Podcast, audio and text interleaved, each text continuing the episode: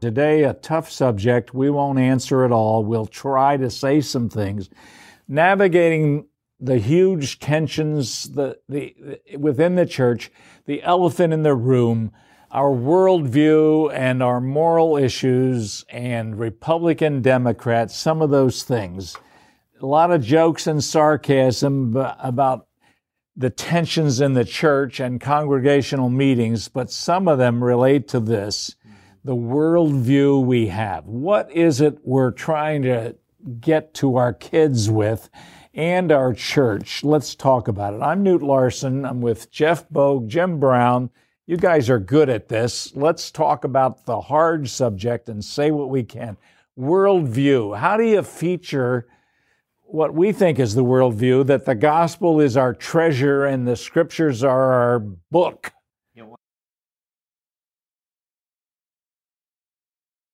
In heaven down uh, in our thinking. And one of the prayers, I, I, I probably spent um, seasons, hours praying, God, please let truth surface from your word. Like how people are trying to find their way and navigate their way through a very tumultuous time, divisive time, whether you're Republican or Democrat or Trump or Biden fan, um, all the tension that's out there my prayer has been, God, let people see the truth because the truth sets us free. So bring heaven down to earth so that we can navigate through with what the gospel truly is. And nobody else is doing this but the church, because if they watch whatever news they pick, That's right. they're not going to hear a worldview from Scripture. Yeah, th- this divide is in the church. You, you guys are dealing with it. Uh, we are too. And and the divide the divide is I call it religious nationalism and moral idealism. You know, one side would say if we could save the country, we could proclaim the gospel. Uh, the other side would say if we could get all the sins corrected, right? Sexism, racism, poverty, those injustices, then we could proclaim the gospel.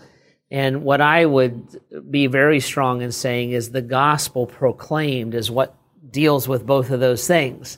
And so you don't start there and work your way to the gospel. You start with your gos- the gospel and, and work your way out. And we have to clarify this for people. And, uh, and we have to clarify it in our congregations because our congregations are divided right now. Uh, and, and you're dealing with these kind of struggles all day, every day. And the answer cannot come from our opinions or our preferences or even our political persuasions we as leaders must be formed by the gospel and must be formed by the scriptures. And then we're playing out the heart and the mind of Jesus. Jesus would not be elected as a Republican or a Democrat. Uh, that's not, he wouldn't make it. So what is his way?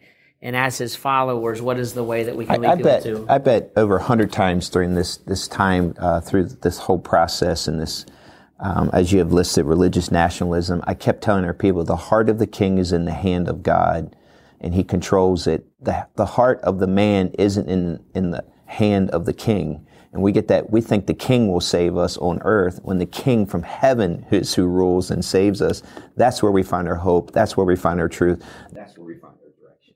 Well, one of the main things that helped me as a young pastor was the, uh, not said much today, but the primary issues and the secondary issues and the tertiary, which is a great word to say, yeah. tertiary circle. Spell that, would you? We don't preach tertiary. You can have your opinions on the politics part, but stay with the treasure. How do you keep the gospel and the worldview of Jesus at the center? You get them back in the our world, you know, worldview. What's a worldview? Understanding who God is, what He's done, what His plan for the world is, understanding what the Word of God says. We have to spend time here to shape our worldview instead of spending time in the newspaper or Fox News or CNN or social media or whomever our, our friend. Uh, this past year, way too many people were influenced by news instead of the good news. Well, t- let's talk about that part of it religious nationalism get ready to have your feelings hurt, but that's at the center of some people's passion in life. Yeah, the the Church of Jesus Christ, we are not called to save a nation. We are called to build a kingdom. And I'll just say that I mean this lovingly, uh, brothers and sisters. I mean this lovingly. But as a spiritual leader, if you fit cleanly into a political camp, you need to take another look at the scripture. In the scripture, I will not be, I am not to be defined by my culture. I am not to be defined by a political camp. I'm to be defined as a follower, a mimicker, one who is like Christ, and he would not get elected on either side of the aisle. I think you can look at people. The guy that I love in scripture is Daniel. And Daniel, when you look at his governmental service and you looked at the three, four different administrations that he served, and he always offered himself as, as a help, as an encouragement, and unapologetically as the voice of God. And the kings loved him for it but he never compromised. And I look and I'm like, that's the spiritual leader that we speak truth, we do it in love, we do it with gentleness and respect. But if you can identify my politics because of my preaching, then I'm allowing my preaching to be influenced by something greater than the Word of God. And you end up hopeless. The, all the people who banked, whether in one camp or another, they banked all their hope in a man, and that man wasn't elected. They went nuts. Your hope is in Jesus Christ. But don't you love our country?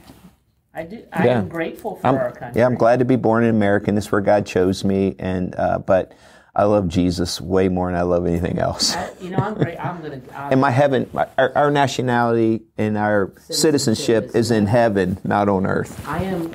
I'll get in trouble for this, so I'm prepared. But I I am grateful for our country.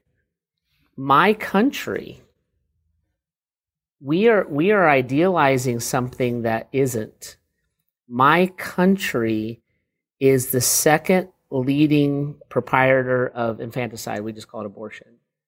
My country has been greedy. My country is the number one exporter of pornography. Pornography. My country, by law, has uh, gone directly against God's directives on marriage, on sexuality, and on morality by law.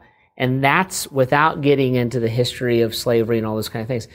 We have to have a correct view of our nation, not a romantic view of it.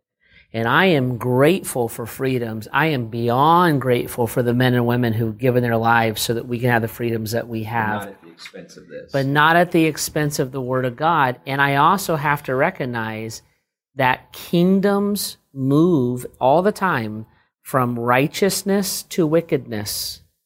And the, the nation that I live in right now is not the nation that was formed years ago. And I have to recognize that and not be compromised or swayed by it. So, one of the reactions is moral idealism, which says if we get everybody to believe this way or take this as the message, and we can get off the gospel again. What about moral idealism? Aren't we all moral idealists? I mean, that's, in the, that's in the eye of the beholder. So you, I mean, that could be anybody. Like people rate morality, that can come from them. If they put it in the eye of that person, then we're going to follow what a man thinks is instead of what the Bible says. That's correct. It, it's all moral idealism. Our moral standards come from Scripture. Moral idealism would say if we could fix this one sin, then the country would be aligned with God. And I would look and say, well, what about that other sin? There tons of sins. And that one and that one and that yeah. one. So, so moral idealism, we have to be careful because uh, we'll we'll hold that moral ideal to a higher degree of truth than the Scripture itself. And when you harp on one moral ideal, you're always you're always ignoring others the same people who would say uh, we need to lean into this moral idea would call you immoral for not supporting abortion. And so we have to be careful with that and how that affects. And those ideas sometimes are very, very good and right, but those ideas are solved and proven through scripture you don't read the idea into the scripture, and that flipping around is a very dangerous precedent. We need to thank the people in our churches who who give themselves to mm-hmm. one of these ideals or two or That's ten. Right. Yeah. That's right. Whether it's racism or babies or well, there's so many. but you're saying don't make it the center of your message or don't take your slant just to one side. If you look at, if you take your church into any of those moral ideas and say, our church is about this, the minute that you say it's about this and that this is other than Christ and the gospel, that is not the ultimate purpose of the church. When you say that we're about Christ and the gospel, and the gospel addresses this idea, and being conformed to the gospel is the solution to this idea. you elevate the gospel. You elevate the gospel, you don't elevate the idea. The same thing's true with religious nationalism. Does the country need to turn back to God? Of course it does. How do we do that? We don't do that through elections. We do that through transformation of the gospel influencing the people who are elected.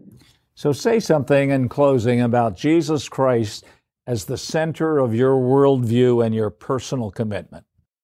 I, I would say very strongly that we are to be formed by Christ, where have the mind of Christ, and our, where our minds and our hearts are to be renewed and informed by Christ. And as a Christ follower, if I'm spending three, six hours a day on talk radio, on podcasts, on the news, and getting five minutes, if any time in God's Word, the wrong thing is filling up my mind and therefore filling up my heart. Yeah, turn off the news and read the good news. I mean, simplify. If you're being consumed with only the news and not being consumed with the good news, you're heading in the wrong direction. And if you're if our heart breaks for the change in our country and it's not breaking for the broken people who are demanding that change, we've got our hearts flipped around and, and they're not reflecting the love of Jesus. Mm-hmm. He's the only one that can change our eternity and our daily life. He's the only one who could have made this universe so vast. He's the only one who made our minds from scratch, our brains and our hearts. And He's the Lord that we need personally and every country. You're with Pastorpedia. We want to stay with Jesus Christ as the center of our worldview and our Savior and Lord. Jim Brown, Jeff Bogue, Knute Larson, thank you very much.